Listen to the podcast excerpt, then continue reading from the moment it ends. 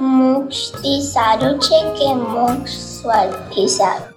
હા એ સ્વર્ગમાં તો પુણ્ય ભોગવવા જવાનું. માણસમાંથી પુણ્ય બાંધે તો સ્વર્ગમાં જાય. સ્વર્ગમાં પુણ્ય ભોગવીને પાછો માણસમાં આવે. અને કર્મ ના બાંધે તો મોક્ષમાં જાય, એટલે મોક્ષ સૌથી ઊંચું કહેવાય. પછી જન્મ મરણના ચક્કરમાં આવવું જ ના પડે. કાયમની મુક્તિ થઈ ગઈ, પછી આનંદ આનંદ અનંત સમાધિમાં રહેવાનું. અને આ દેવગતિમાંથી, સ્વર્ગમાંથી તો પાછા પડવાનું.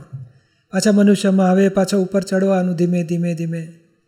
ખોટું કરે તો પાછું જાનવરમાં જાય, નરકેય જાય.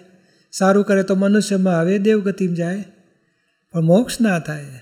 મોક્ષ થયા પછી બહુ ટોપમોસ્ટ દશા. આત્મજ્ઞાન થાય, પછી મોક્ષ થાય.